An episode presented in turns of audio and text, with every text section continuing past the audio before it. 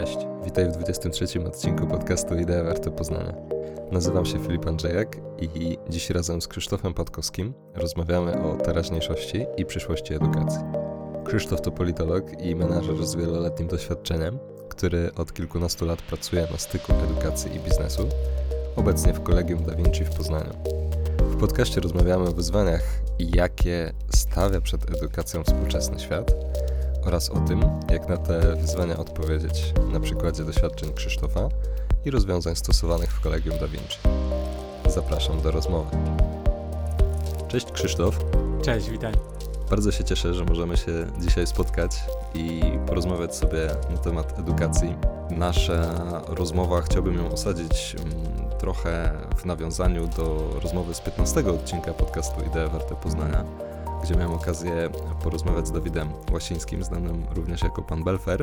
Natomiast dzisiaj myślę, że porozmawiamy o edukacji, o edukacji przyszłości trochę w innym kontekście, pod innym kątem, bardziej patrząc na poziom uczelni wyższej, ponieważ przedstawicielem uczelni wyższej jesteś, także bardzo się cieszę, że będziemy mieli tutaj inne spotkanie. Natomiast na pewno dużo wątków ogólnie dotyczących edukacji też się tutaj pojawi. Na początek klasycznie chciałbym otworzyć naszą rozmowę pytaniem o to, jak ty oceniasz stan naszej edukacji? Wiesz co, to jest trudne i łatwe pytanie. Pewnie moglibyśmy tutaj przegadać na ten temat bardzo dużo czasu.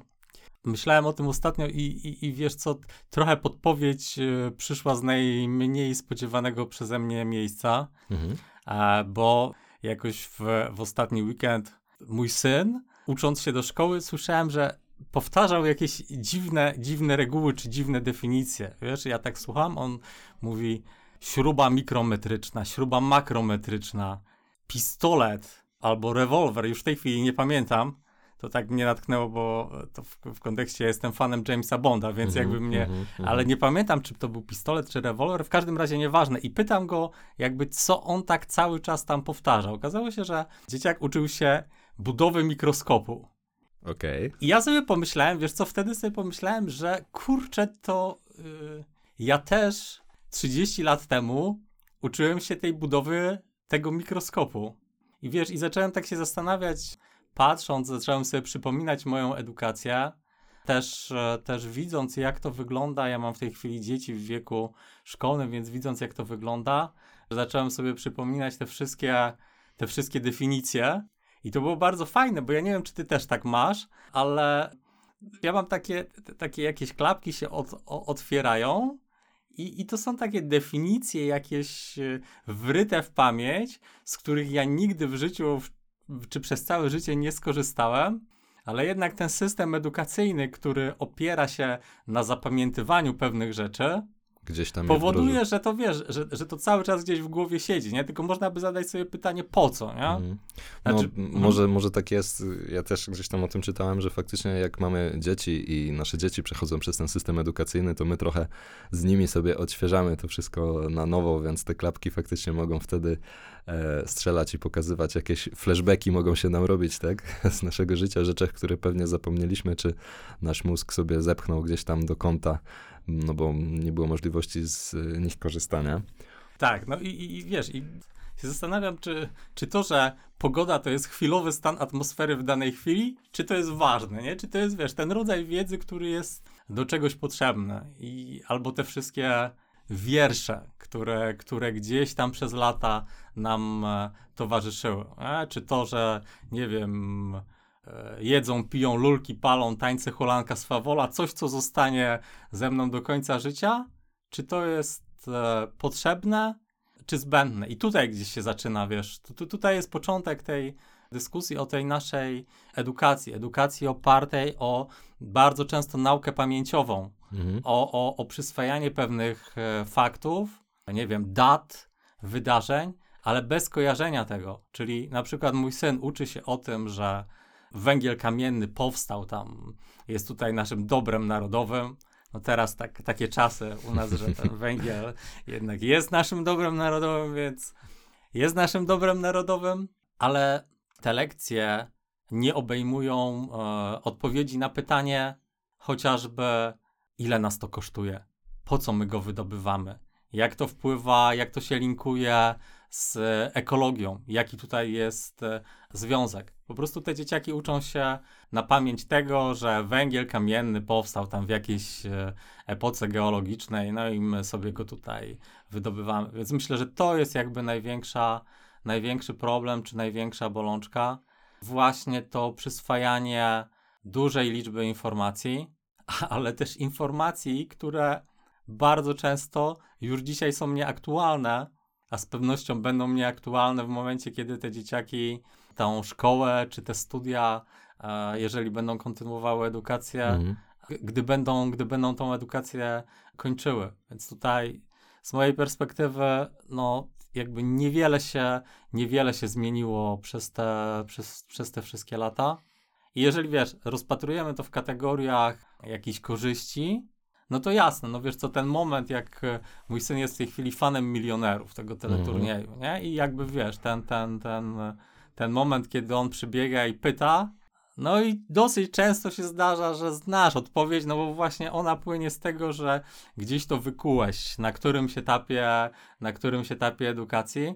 No jeżeli tutaj, wiesz, to przez pryzmat jakichś korzyści na to patrzymy, no to ten moment, wiesz, podziwu dziecka e, i spojrzenia z takim wow, skąd ty, tata, ty to wiesz, no to, to możemy pod, pod, pod jakieś tam korzyści, korzyści e, podciągnąć. No pewnie, no wiadomo, jest to troszeczkę naciągane, pewnie ze wszystkiego da się korzyści wyjąć, no ale tak reasumując, czyli mówisz o tym, że no z jednej strony mamy dużo tej faktycznie przyswajania jakichś informacji um, w sposób pamięciowy w naszym systemie edukacji ciągle, z drugiej strony ta wiedza mówi o jakichś szczegółach, nie do końca daje obraz sytuacji czy zależności pomiędzy różnymi rzeczami, no myślę, że każdy z nas um, to zna i jakby zasypanie dzieci czy młodzieży toną informacji, a nie pokazanie jakiegoś takiej mapy, jak się po tym poruszać, no sprawia, że efekty e, nie są najlepsze, e, ale jak jeszcze jesteśmy przy tym punkcie, to gdybyś mógł spojrzeć teraz z innej perspektywy i powiedzieć, m, czy ten system, w którym my funkcjonujemy, ma jakieś plusy. Również ta nauka pamięciowa, z tym, że tutaj jakby opinie są dosyć rozbieżne. Jest część naukowców czy część badań, którzy mówią o tym, że jednak to ćwiczenie pamięci, ta nauka pamięciowa coś daje, że ono y, pobudza mózg do ćwiczeń, tak mówiąc y, y, kolokwialnie. Czyli ta nauka pamięciowa powoduje, że po prostu jest nam łatwiej uczyć się innych rzeczy. Natomiast to tak jak, no, jak z badaniami naukowymi. Jest też grupa eksperymentów, które, które pokazują, że dzieci, które gdy, gdy zestawimy, tam badacze zestawili dwie grupy dzieci, jedne po prostu trenowały tam kuły, kuły, kuły i potem dostały coś do nauczenia się, no i druga grupa dzieciaków, które wcześniej tego ćwi- tych ćwiczeń takich in- intensywnych mózgu nie wykonywały. Okazywało się, że nie ma tutaj żadnej różnicy i, mhm. i to przyswajanie przez nie później wiedzy było na takim mm, samym poziomie. Także no można, można przyjąć tutaj, że, że to ćwiczenie, to ćwiczenie mózgu pomaga później w, w nauce.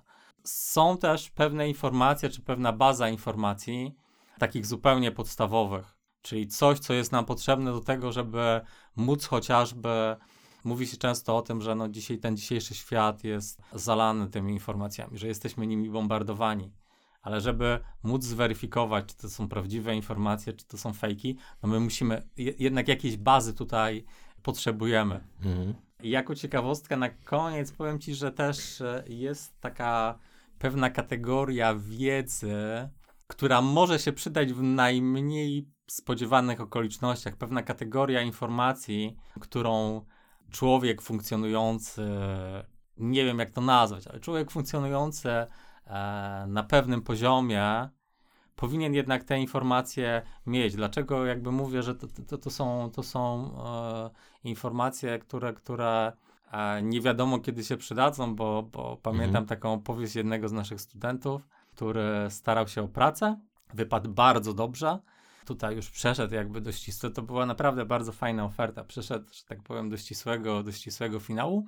No i przyjechał na te ostatnie rozmowy, przyjechał osobiście menadżer ze Stanów, żeby z tymi kandydatami porozmawiać. No ale, że e, miał dosyć nietypowy sposób weryfikowania kompetencji, no on w ogóle nie pytał o te, wiesz, kompetencje zawodowe, Tylko naszemu kandydatowi, naszemu studentowi zadał proste pytanie, co pan sądzi na temat obecnej polityki prowadzonej przez Baracka Obamę. No i jak się domyślasz, ponieważ no, młodzi ludzie średnio interesują się polityką, to taka generalizacja, ale ogólnie myślę, że można, można, można taki wniosek wyciągnąć, zwłaszcza tą w wymiarze międzynarodowym.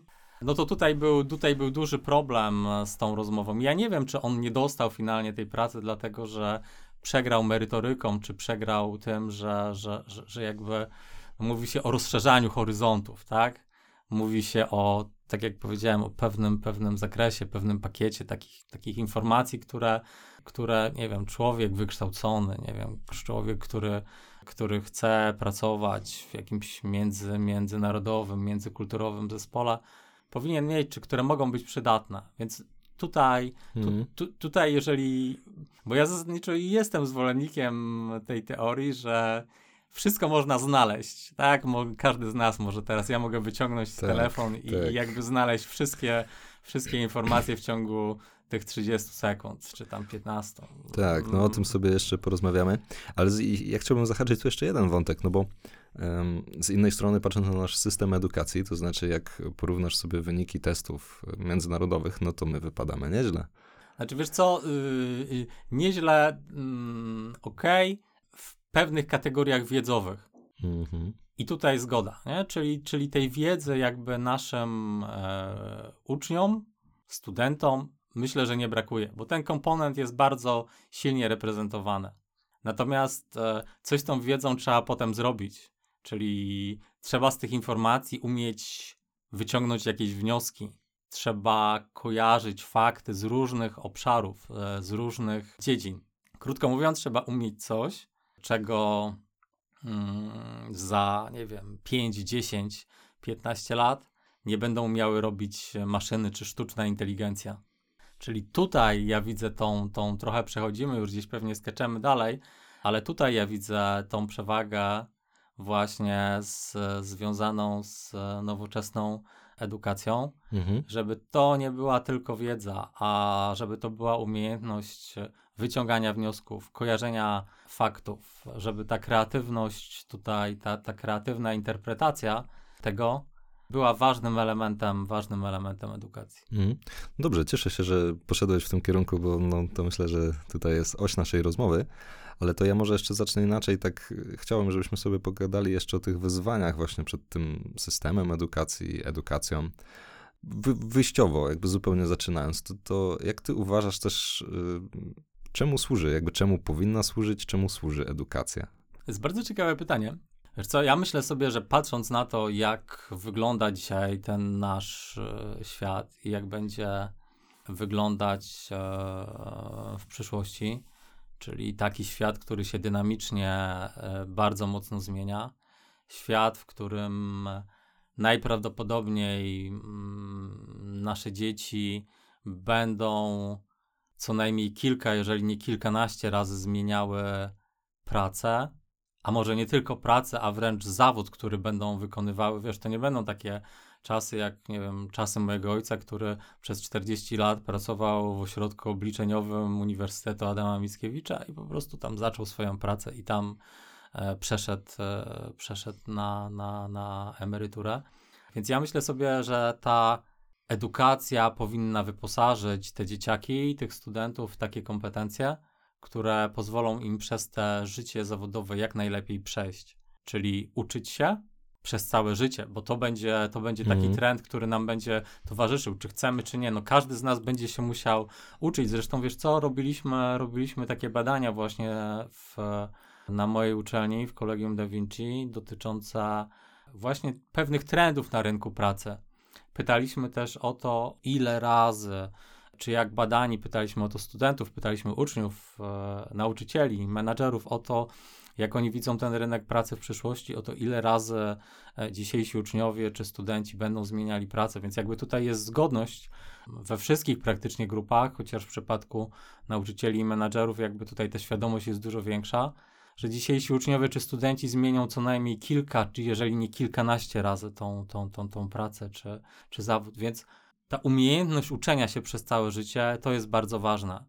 Ta mobilność, przekwalifikowalność, ale też paradoksalnie umiejętność oduczania się tego, co już niepotrzebne czy zbędne. Mhm. Właśnie po to, żeby zwolnić miejsce w mózgu, w głowie na te nowe, nowe rzeczy. Wiesz, tutaj ja się mogę uśmiechnąć jeszcze, wrócę, bo to jest fajny, fajny wątek, wrócę do, do tego początku naszej rozmowy na moment.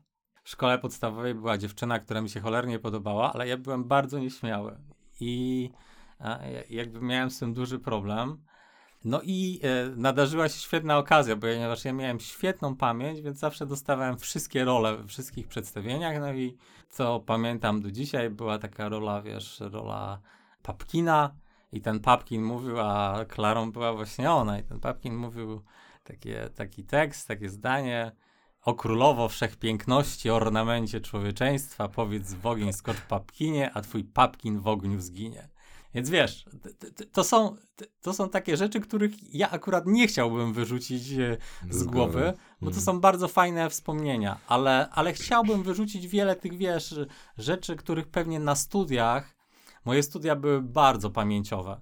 Moje studia opierały się na, ta, ta, ta wiesz, reguła, ja nie wiem, czy u ciebie też to zakuć, zdać, zapomnieć jeszcze obowiązywało? No, absolutnie tak. E, absolutnie, no więc widzisz, to, to, to, to jakby... Tutaj... Przynajmniej na dużej części niestety przedmiotów czy kursów. No. W, więc ja bym chciał po prostu, wiesz, te rzeczy, które, których ogromną tą, tą, tą, tą to oduczanie tutaj w tym, w, te, w tym zakresie jest bardzo istotne, czyli ta edukacja powinna też przygotować, czy nauczyć te dzieciaki tego, jak oduczać się tego, co zbędne, co, co niepotrzebne. No tak, no bo świat się też zmienia, warunki się zmieniają, jeżeli będziemy cały czas postępować utartym jakimś schematem, a wszystkie warunki dookoła się zmienią, to, to po prostu może przestać działać.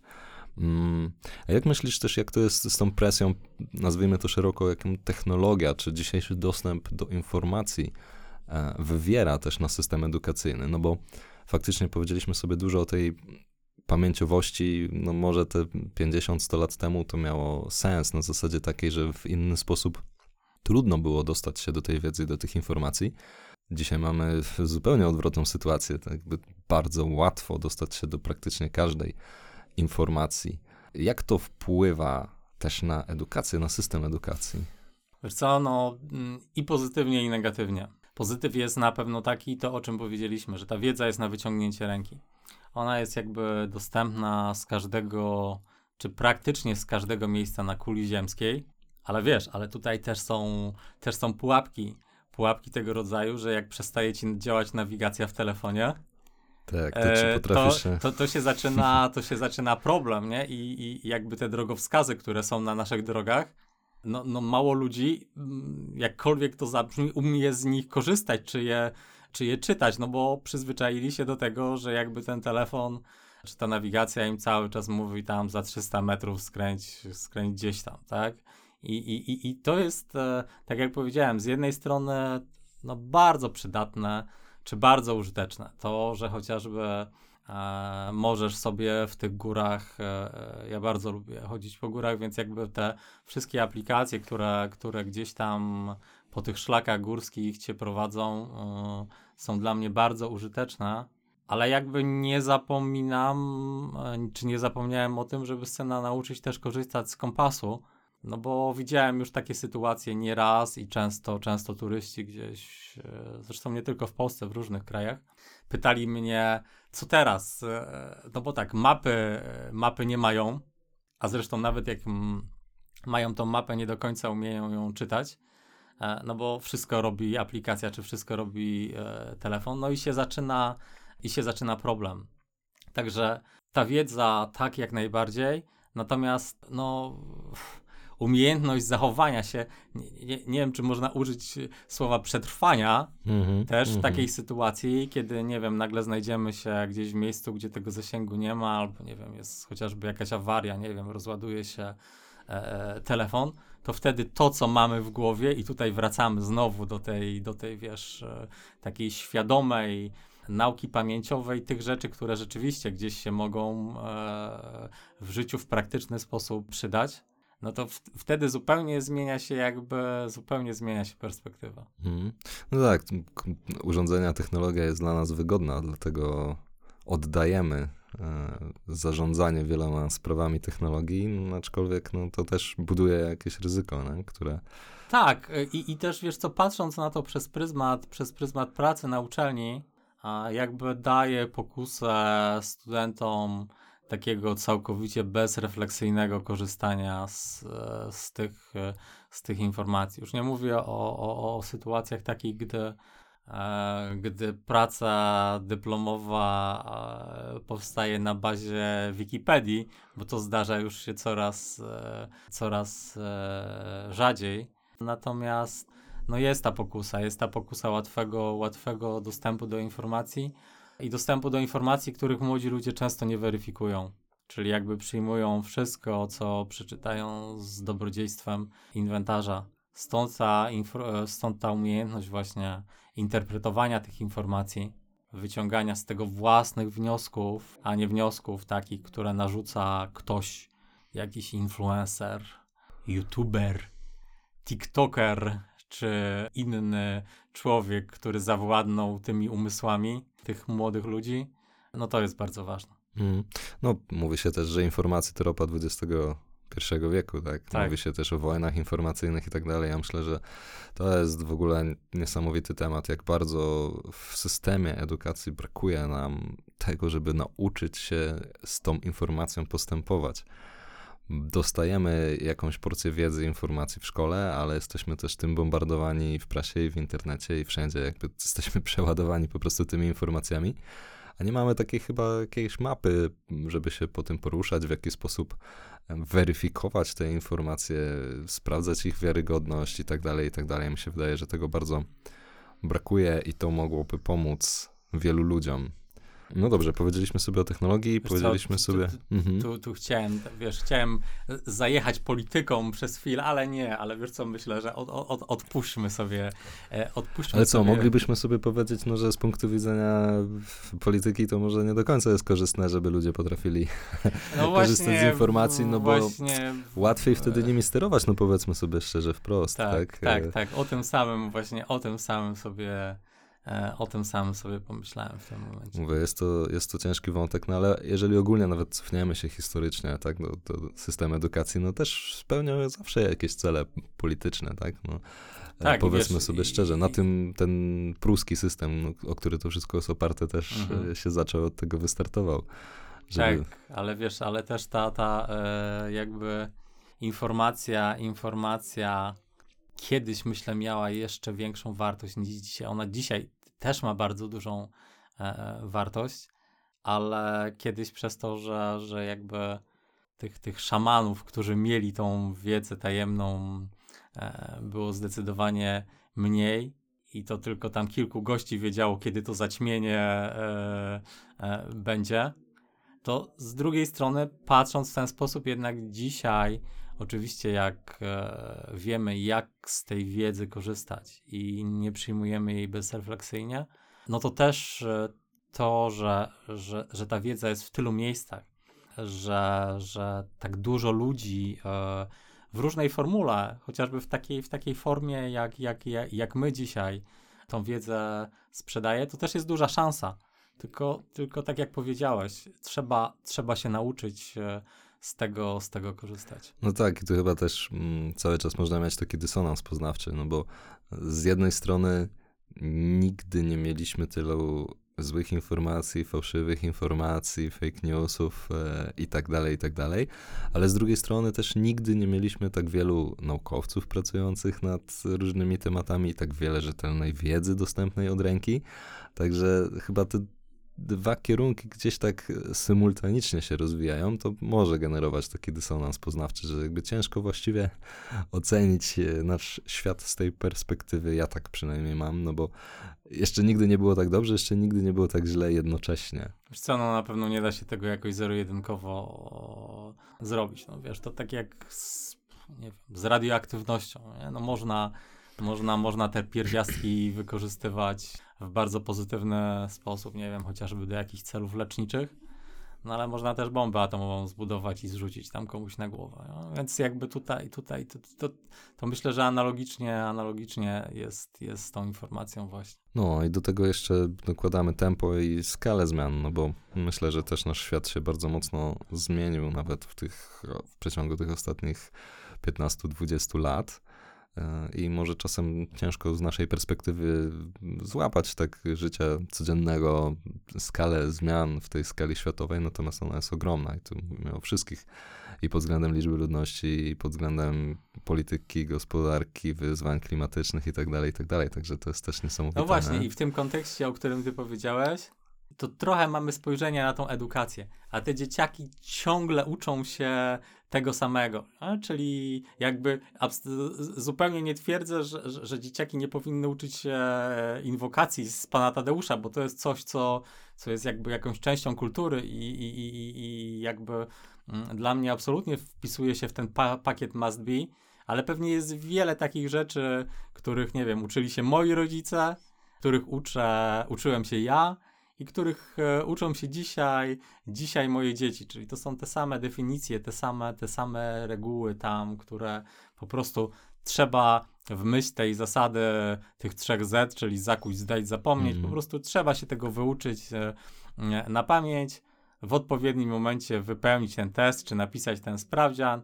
no i jak się uda, jak się uda zapomnieć, to się zapomina, a jak się nie uda zapomnieć, to się, to się pamięta potem przez, przez bardzo, bardzo wiele lat. No, nie no, też jak rozmawialiśmy o tym z Dawidem, ja się też warto to podkreślić, że wiadomo, na pewno jest jakiś zestaw takich umiejętności podstawowych, które każdy człowiek potrzebuje, tak? Pisanie, czytanie, um, jakaś no, taka podstawowa wiedza i tutaj z tym nie ma co dyskutować, natomiast chodzi bardziej pewnie o ogół.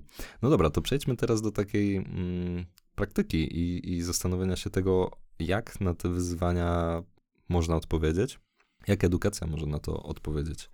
Jak budować tą edukację, która będzie edukacją dla dwudziestego pierwszego wieku, dla, dobrą dla dziś, ale też dobrą dla przyszłości i tego, co będzie za pięć, dziesięć, piętnaście, pięćdziesiąt lat.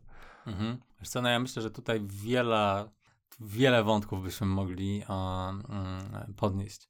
My w, w C D V, robiąc badania i wdrażając coś, co nazwaliśmy nowym modelem kształcenia, jakby skupiliśmy się na kilku na kilku elementach, które też, też gdzieś tam z naszych badań, w naszych badaniach się, się pojawiły. Mhm.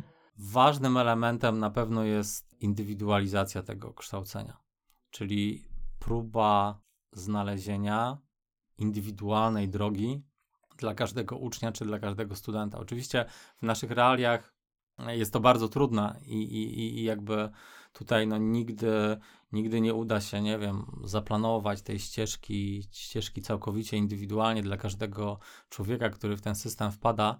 E, natomiast no my y, mocno stawiamy na taką współpracę studentów chociażby z ich tutorami czy mentorami, czyli trochę takimi przewodnikami życiowymi, którzy na bazie testów, które, które ci studenci wypełniają, czyli chociażby testu takiego specjalistycznego I P sto dwadzieścia jeden kompetencji zawodowych, ale pewnie bardziej znany jest też test Galupa, talentów, który, mm-hmm. który, który oni wypełniają. I oparcie tej nauki o właśnie o te talenty, o rozwijanie tych talentów, o pielęgnowanie tych talentów, myślę, że mogłoby być, czy powinno być takim jednym z takich e, filarów. Bo y, znowu wracam, wiesz, wracam do, do, do swojej, swojej, e, swoich czasów szkolnych. Ja miałem cholerne problemy z, e, z chemią, z fizyką w szkole średniej. To były takie przedmioty, gdzie ja naprawdę cierpiałem i, i, i to i dosłownie, dosłownie i w przenośni. Natomiast y, m, miałem nauczycielkę matematyki, i, i, którą, a jakby w kontraście, no, historia, język polski, wiedza o społeczeństwie, to były takie obszary, gdzie ja odżywałem, ale miałem taką, wiesz co, nauczycielkę, nauczycielkę i dlaczego o tym mówię, o tych talentach i tutaj o tej mojej nauczycielce ze szkoły średniej. Miałem taką nauczycielkę matematyki, która bardzo fajnie się zakontraktowała z nami. To była, moja klasa była klasą stricte humanistyczną. I jakby wśród osób, które, które gdzieś tam chciały pójść na studia, na których rzeczywiście ta matematyka na wyższym poziomie była, by im potrzebna było bardzo niewiele. Mhm. Ona zakontraktowała się z nami na pewne minimum. krótko mówiąc powiedziała, że jeżeli to minimum zrobicie, ja wam dam tą tróję i, i, i święty spokój. I myślę, że to było bardzo fajne i też odnosząc to teraz do tych testów, no one mają na celu takie sprofilowanie tej nauki, żeby ten student rozwijał to, co w czym jest dobry, czyli rozwijał te kompetencje w tych obszarach, czy te talenty, czyli żeby na siłę nie robić, nie wiem, ze sprintera długodystansowca, tylko rozwijać właśnie te umiejętności tego biegu na te, nie wiem, sześćdziesiąt czy, czy, czy sto metrów, czyli ta indywidualizacja, praca, praca na talentach, praca na mocnych stronach. Myślę, że na pewno jest tutaj jednym z takich filarów, na których warto tą, warto tą edukację e, budować. Mhm, czyli też, żeby każdy mógł wykorzystać swoje indywidualne Co, predyspozycje. Wykorzystać to. swoje indywidualne predyspozycje, ale też w e, świadomy sposób budować tą swoją ścieżkę edukacyjną. Czyli coś, co my e, nazywamy e, modułami, zajęciami e, do wyboru. U nas w tym modelu to jest gdzieś mniej więcej jedna trzecia e, programu studiów, gdzie student może wy, wybrać zajęcia bezpośrednio związane ze swoim kierunkiem, czyli jakby poszerzyć kompetencje, poszerzyć kompetencje związane z, bezpośrednio z jego kierunkiem, ale też wybrać e, zajęcia z zupełnie innych obszarów, czyli jeżeli ten informatyk, e, nie wiem, uzna, że potrzebne mu jest, są jakieś podstawy zarządzania, bo myśli o tym, żeby nie tylko, nie wiem, wprowadzać te, wprowadzać te kody, ale też w przyszłości zarządzać jakimś mhm. zespołem, to ma taką możliwość, więc, więc tutaj jakby bardzo fajna perspektywa i możliwość tego, żeby tą ścieżkę w dużym stopniu budować czy tworzyć. Oczywiście i jest pewne, jest pewne zagrożenie tutaj, które gdzieś też w tych, w tych naszych badaniach wyszło, że ci młodzi ludzie mówią, że oni się boją, że nie będą potrafili do końca z tej oferty skorzystać, że ten wybór jest za duży, mm-hmm. że wręcz takie wypowiedzi się pojawiały, a co, jeżeli coś stracę, no bo wybiorę, tak. wybiorę źle, więc stąd jakby tutaj to wsparcie tych tutorów czy mentorów, czyli ludzi, którzy patrzą na ten test, tych talentów, rozmawiają z tym studentem i mówią, słuchaj stary, no dla ciebie dobrze by było, gdybyś wybrał sobie to, to i to, ale, ale jakby to jest, to, to jest, to jest twoja, to, to jest twoja, zawsze to będzie twoja decyzja, więc ta sprawczość jest po stronie studenta, natomiast on, to nie jest tak, że nie wiem, on dostaje listę stu tam modułów, stu przedmiotów i teraz ma sobie, nie wiem, tam coś, tak, co, tak. Co, co, coś sam wybrać, więc myślę, że, że, że, że, że ta właśnie ta indywidualizacja tej, tej, tej, tej, tej ścieżki, ta między, międzyobszarowość, możliwość, możliwość wybierania jakichś elementów e, związanych z innymi obszarami niż ten bezpośrednio, który studiujemy, e, myślę, że to jest fajna, fajna sprawa. Co jeszcze? Jakie jeszcze rzeczy mogą pomóc odpowiedzieć na te wyzwania?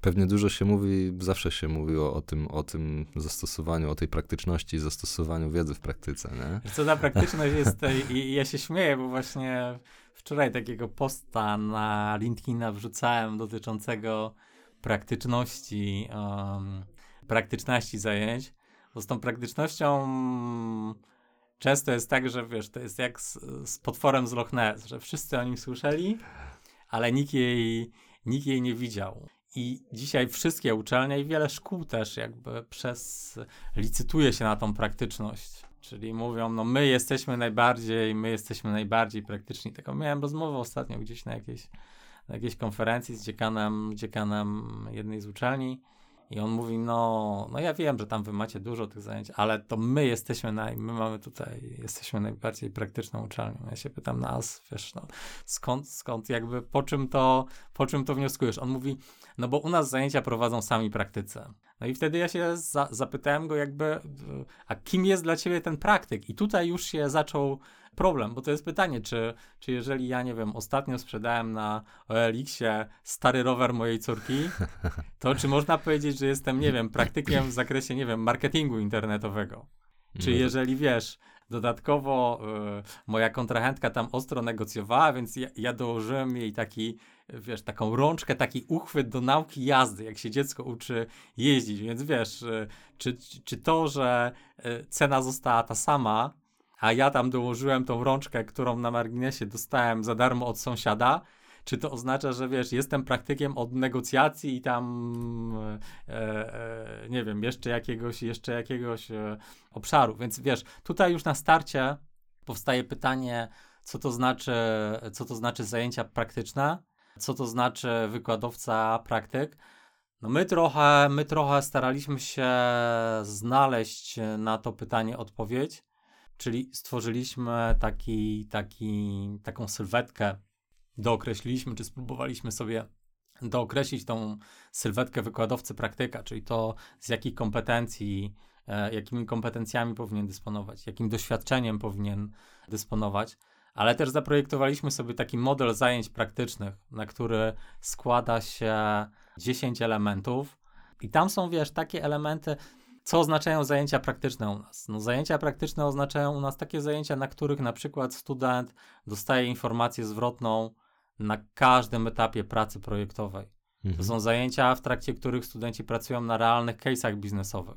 To są zajęcia, na których, nie wiem, studenci wyniki tych swoich prac muszą zaprezentować publicznie, wystąpić publicznie, pokazać, pokazać to. To są zajęcia, na których wykładowca, właśnie ten nasz praktyk, korzysta z konkretnych zajęć, narzędzi pracy takiej warsztatowej. Więc jakby tutaj powstał taki katalog właśnie po to, żebyśmy mogli mówić rzeczywiście o tym, o tej praktyczności zajęć. I po tym, jeżeli sobie ją zdefiniujemy, to tak, zgodzę się z tobą, że to jest bardzo, bardzo istotne i bardzo ważny element tej nowoczesnej edukacji, ale też szansa dla studentów na to, bo gdzieś przy okazji i dodatkiem tego, bardzo istotnym dodatkiem do tego, o którym mówią nasi studenci, to jest ten networking, czyli możliwość już na studiach poznania ludzi, czy to kolegów, koleżanek z grupy, czy wykładowców, właśnie tych prawdziwych praktyków, czyli ludzi, którzy gdzieś na tym rynku coś osiągnęli. Sparzyli się pewnie parę razy, ale też e, trochę sukcesów mają już na swoim koncie. Więc jakby możliwość spotkania takich ludzi i ta możliwość, wiesz, wymiany tych wizytówek z nimi, to dla mnie też jest bardzo ważny element tej nowoczesnej, nowoczesnej edukacji. No tak, jakby ten wątek to też chciałem poruszyć już tak.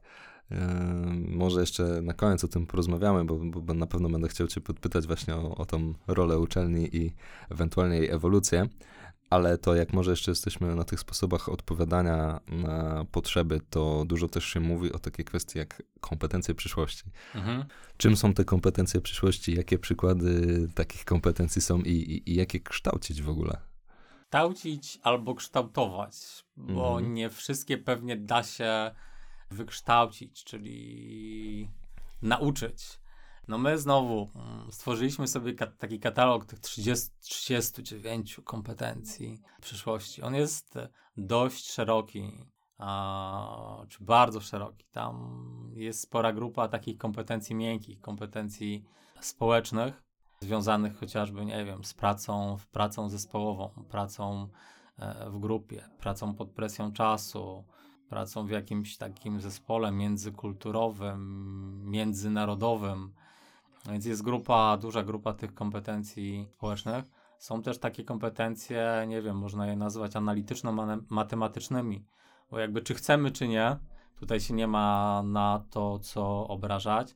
Te umiejętności analizowania danych, ale też pewien zakres, pewien pakiet takich kompetencji informatycznych, no to będzie coś, co każdy z nas będzie, będzie umiał. Ja nie, nie chcę powiedzieć, że tutaj każdy z nas będzie musiał być doskonałym programistą, ale te podstawy w tym zakresie no, będą potrzebne, dlatego że ten świat, tak jak powiedziałeś, trochę rozwija się w tak zawrotnym tempie i ta informatyzacja jest wszechobecna, że tutaj, tutaj bez tego będzie, będzie na pewno trudno. Ale też w tej grupie i w tym pakiecie jest taka kompetencja, na przykład, którą ja bardzo E, lubię, czyli, czyli umiejętność pisania, albo umiejętność, wiesz, posługiwania się w poprawny sposób językiem e, ojczystym. Mhm. E, umiejętność pisania efektywnego i e, efektownego, bo to jest coś, czego się nie uczy, to jest coś, czego e, się nie kształci, A to, wiesz co, często e, oprócz e, chociażby tej kreatywności, tej umiejętności wy, wy, wyciągania tych nieoczywistych wniosków, umiejętności analizowania informacji, to są te kompetencje, o których powiedziałem, których prawdopodobnie w dającej się przewidzieć przyszłości, aczkolwiek ten świat yy, yy, tak pędzi, że, że tutaj byłbym mocno ostrożny z takimi kategorycznymi stwierdzeniami, ale chcę powiedzieć o tym, yy, o czym już chyba dzisiaj wspominałem, że to są takie kompetencje, czyli ta kreatywność, analiza, nieoczywiste wnioski, yy, współpraca w zespole. To są takie rzeczy, których po prostu maszyny w najbliższym czasie się nie nauczą. One się nauczą bardzo wielu rzeczy. Prawdopodobnie one również nauczą się programowania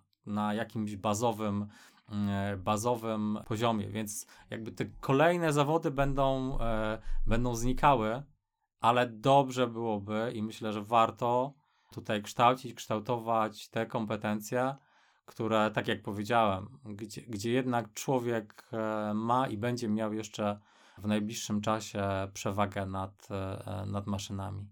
Mhm.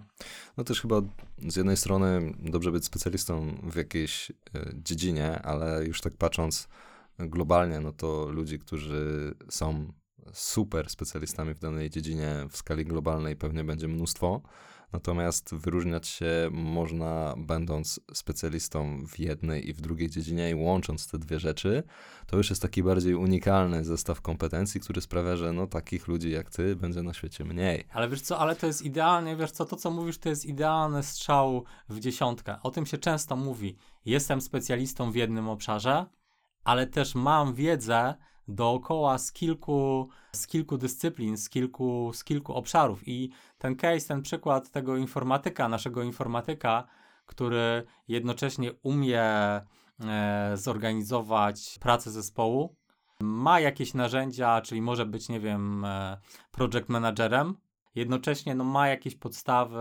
psychologii, umie sobie tą pracę zorganizować i... I do tego jeszcze potrafi dobrze pisać. Tak, i do tego potrafi dobrze pisać, ale też dobrze mówić, żeby się sprzedać, żeby opowiedzieć o sobie. To jest właśnie ten, ten, ten, ten model, o którym tak, powiedziałem. To już, to już będzie wtedy, mhm. Tak, to już będzie wtedy bardzo wartościowy zestaw kompetencji. Tak, tak, tak. Ry- tak, tak, tak. Rynek też z pewnością tak. Wysoko wyceni, więc... Tak, tak, dokładnie. Mhm.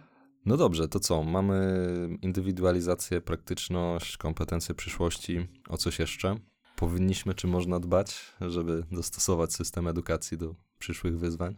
Wiesz co, no myślę sobie, że spięcie e, studiów od e, najwcześniejszego możliwego momentu z pracą, z praktykami, to jest bardzo istotne. Wydaje się to, wydaje się to e, czymś, czymś zupełnie oczywistym, ale zupełnie inaczej wygląda, e, wygląda ta edukacja, jeśli student ma możliwość w praktyce przetestowania tego. Nie mówię tutaj o takich patologicznych sytuacjach, gdzie, nie wiem, no studenci są traktowani jako tania siła robocza, czy jako, nie wiem, tam obsługiwacze ekspresu, ekspresu do kawy, ale te, no nie wiem, my proponujemy studentom sześciomiesięczne praktyki zawodowe. Staramy się znajdować dla nich naprawdę atrakcyjne miejsca na, na te praktyki. Oczywiście też są studenci, to też trzeba powiedzieć, są studenci, którzy jakby i, i, i też w tym nie ma nic złego, zaliczają te praktyki na podstawie swoich już dotychczasowych doświadczeń zawodowych, ale to, to jakby jest dopełnienie, uzupełnienie tego praktycznego komponentu. I tu, o, jeszcze jedna rzecz, słuchaj, mi przyszła do głowy tutaj. Ważna rzecz w ramach tych zajęć, chociażby w ramach zajęć tutoringowych, bardzo fajna sprawa. No, u nas studenci, staramy się łączyć studentów z różnych kierunków, czyli staramy się, żeby studenci z różnych kierunków realizowali wspólne, e, wspólne projekty. Czyli nie wiem, no, mamy jakiś projekt, który realizuje informatyk, grafik do niego robi, obrabia tą część graficzną, e, student marketingu internetowego zastanawia się, jak to, e, jak to sprzedać. A ktoś, nie wiem, z data, z data science liczy czy, czy, czy analizuje. I to są bardzo, bardzo fajne projekty, bo, bo one rzeczywiście pozwalają wyjść poza tą swoją strefę komfortu często, ale też pozwalają całościowo spojrzeć na, na te rzeczy. No i jakby też... No i pokazują też, jak to się faktycznie odbywa, tak? No bo ostatecznie jedziemy i te projekty no, są realizowane, trzeba współpracować z innymi, trzeba się łączyć. Tak.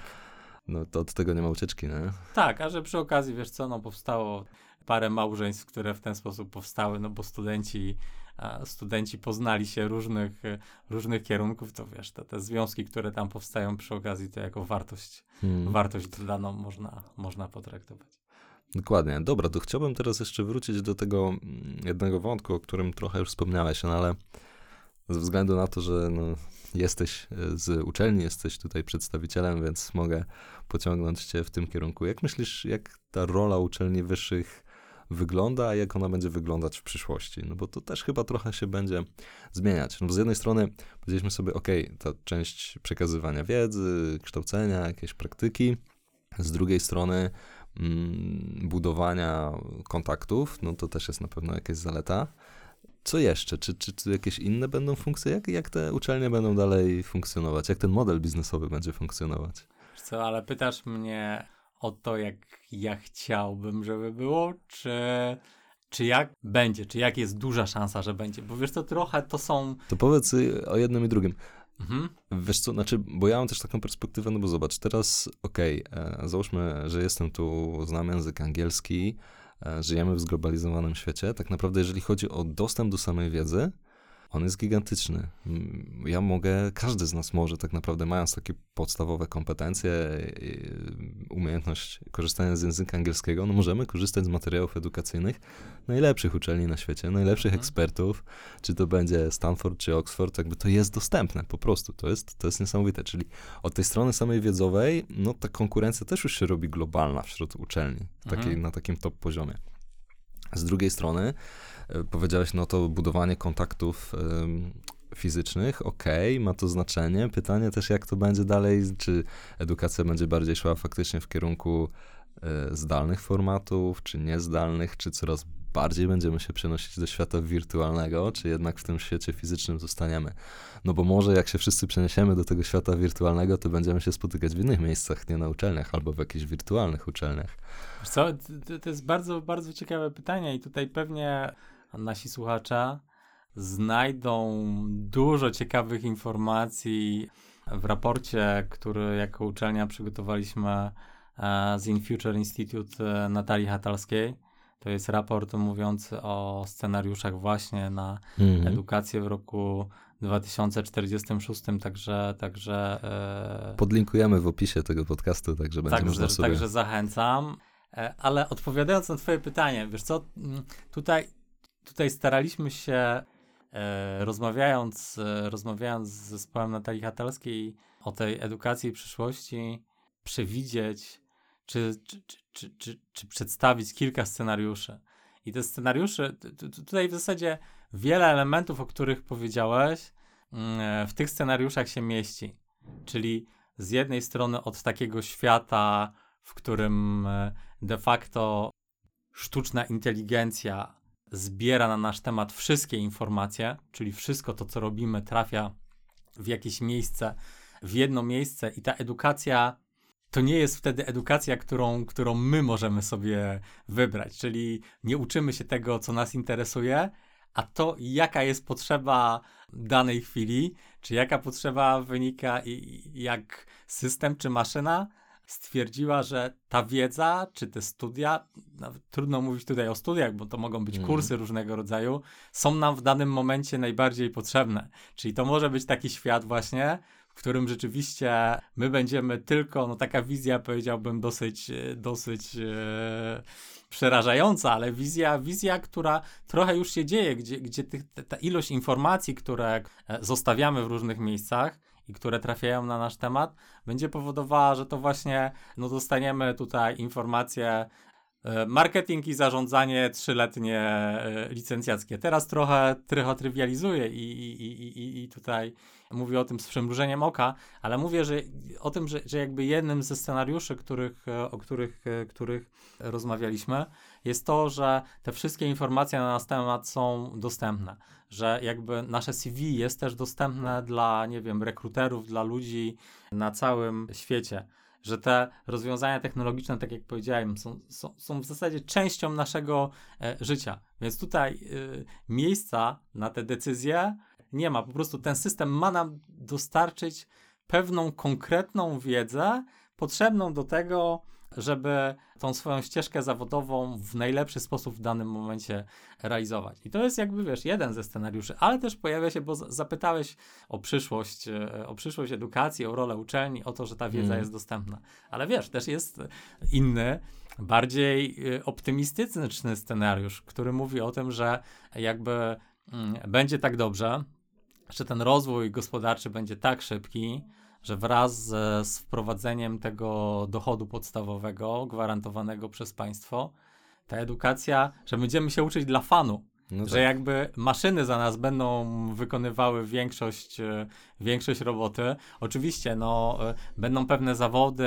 bardzo specjalistyczne, w których, w których ten człowiek będzie cały czas potrzebny, czy maszyna nie będzie w stanie tych zadań wykonywać. Ale jednak większość, większość tutaj, większość zadań przejmą za nas maszyny, więc my będziemy tutaj, wiesz, tak jak w tej antycznym, antycznym gdzieś systemie, będziemy spotykać się i to jest, myślę, wiesz, też trochę odpowiedź na twoje pytanie, będziemy się spotykać z tymi mistrzami, będziemy obcować z ludźmi, czyli to będzie trochę taka przygoda, przygoda intelektualna, na którą... E, Przez to, że, że, że, że, że te, te, te, ten materialny aspekt będzie zapewniony, będziemy sobie mogli pozwolić. Także, no, no wiesz, tutaj... Tu, tak, tu, tu, to jest bardzo tych... ciekawe, no, no, tak jak mówisz, jakby też mi się wydaje, że no to też jest jedna z takich alternatyw. Myślę, że to nie byłaby zła wizja, tak? Wiesz że co, ona... Ta edukacja, znaczy ta edukacja musiałaby wtedy akurat w tym przypadku zupełnie zmienić swoją rolę, nie? No bo też, jakby teraz dużo mówimy o tym, że edukacja przygotowuje do pracy. A co jeśli nie będzie trzeba pracować? Tak, no to, tak ale kurczę, no niestety muszę cię zasmucić, że to jest mm, to jest najlepszy z tych scenariuszy. No tak. Jest gdzieś też taki scenariusz, o którym jeszcze nie powiedziałem, dlatego, że on jest dosyć, dosyć, no tak jak ten, wiesz, w którym mamy wszczepioną, e, mamy niemalże wszczepiony ten, ten chip, który nas monitoruje, no może być dość przerażający.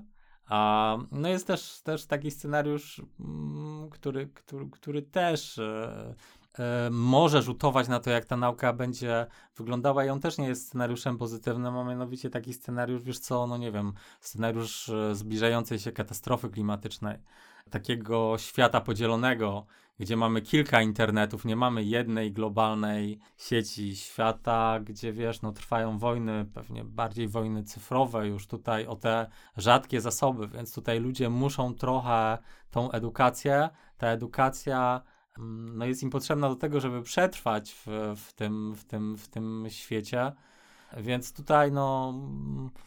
Jakby różne, różne bardzo, ba, ba, bardzo różne wizje i bardzo różne, bardzo różne kierunki takie, w którym, w którym ta, w których ta edukacja może, e, może pójść. No dobrze, a jak ty myślisz, który z tych scenariuszy jest najbardziej prawdopodobny? Pytanie numer jeden. I pytanie numer dwa, jaki chciałbyś, żeby się wydarzył? I jak chciałbyś, żeby ta edukacja w przyszłości wyglądała? Pytasz o bardzo trudne, pytasz o bardzo trudne rzeczy. Wiesz co? Trochę ten, ten, ten, ten idealny, czy ten mój model, trochę o nim opowiadaliśmy już dzisiaj. W sensie takim, że na pewno, tak jak powiedzieliśmy, będziemy się uczyć przez całe życie. W obojętnie, obojętnie jakie to będą, obojętnie jakie to będą warunki. W związku z tym myślę sobie, że ta umiejętność uczenia się, no bo obojętnie jak ten świat będzie wyglądał, na pewno będziemy musieli się e, uczyć przez całe przez całe życie. Ja chciałbym, żeby ci ludzie, którzy, którzy będą opuszczać e, nasze uczelnie, to potrafili. Czyli, czyli ta przekwalifikowalność, ta mobilność, o której mówiłem, e, myślę, że będą tutaj bardzo, bardzo ważne. Myślę, że ta umiejętność przebranżawiania, uczenia się nowych rzeczy też będzie bardzo ważna. Ja na pewno nie chciałbym, żeby to był, wiesz, taki świat, w którym, którym wiesz, ten... E, chip, który, no jak twierdzą niektórzy, już, już jesteśmy zaczipowani, ci, co się zaszczepili, to już są zaczipowani, no tak, więc no tak. ja, ja, ja, ja, ja bym nie chciał, żeby to, wiesz, działało w ten sposób. Nie chciałbym też, żeby to działało w ten sposób, że, że nie wiem, no, Gdzie w jednym z tych scenariuszy też o tym piszemy, że, że wiesz, ten interfejs, to połączenie naszego mózgu z tą ogólną światową wiedzą będzie nam pozwalało w każdym, w każdym momencie jakby sięgnąć do, do, do, do każdego zasobu wiedzowego na, na całym świecie. Jakoś, szczerze mówiąc, nie potrafię się, nie potrafię się w takim świecie odnaleźć. Natomiast no, jestem pewny, że jestem pewny, że nauczenie dzisiaj jednego konkretnego zawodu, e, jednych konkretnych umiejętności, powiedzenie, że to ci się przez całe życie przyda i to ci będzie potrzebne przez całe życie, to jest duża krzywda i duży błąd, jaki możemy tym młodym ludziom e, zrobić. A jeżeli oni mają być świadomymi ludźmi, e, ludźmi, którym no, nie da się wcisnąć każdego kitu, no to też muszą się nauczyć odróżniać to, to o czym mówiliśmy, odróżniać tą, tą całą papkę, która, która gdzieś tam z różnych miejsc do nas dociera, od tego, co wartościowe, od tego, co, co prawdziwe przede wszystkim. Więc ja bym chciał, wiesz co, gdybym miał to podsumować mm. w jakimś jednym zdaniu, czy w jednym słowie, chciałbym, żeby ta edukacja, edukacja przyszłości uczenia uczyła przede wszystkim myślenia, tej umiejętności, bo tą wiedzę w różnych miejscach będzie można pozyskać, ona będzie coraz, coraz bliższa, ale, ale coś z tą wiedzą jeszcze trzeba będzie zrobić. Więc tego coś chciałbym, żeby ta edukacja przyszłości właśnie tego cosia uczyła czy rozwijała. Super. No niech to będzie dobrym podsumowaniem naszej rozmowy. Myślę, że faktycznie to jest chyba klucz do sukcesu i do tego, żeby po prostu, żebyśmy byli w stanie jako cywilizacja, jako ludzkość odpowiedzieć na te wszystkie wyzwania, które przed nami stoją. Nie dać się tutaj zamknąć w czymś, co nie będzie dla nas złe, a raczej budować nowy, ale lepszy. Lepszy świat, lepszą rzeczywistość, w takiej, w którym będzie się wszystkim dobrze funkcjonowało. Dziękuję Ci bardzo. Dzięki. Za dzisiejsze spotkanie, dzisiejszą rozmowę. Mam nadzieję, że będzie jeszcze okazja kiedyś wrócić się do rozmowy w tematach edukacyjnych. Jak najbardziej. Super, dzięki wielkie. Jeszcze raz dziękuję. I to już wszystko w dzisiejszym odcinku. Więcej informacji na temat podcastu znajdziesz na stronie idee warte poznania kropka pe el. A jeśli spodobał Ci się ten materiał, to zasubskrybuj proszę Idee Warte Poznania na swojej ulubionej platformie podcastowej. Dzięki za dziś i do usłyszenia.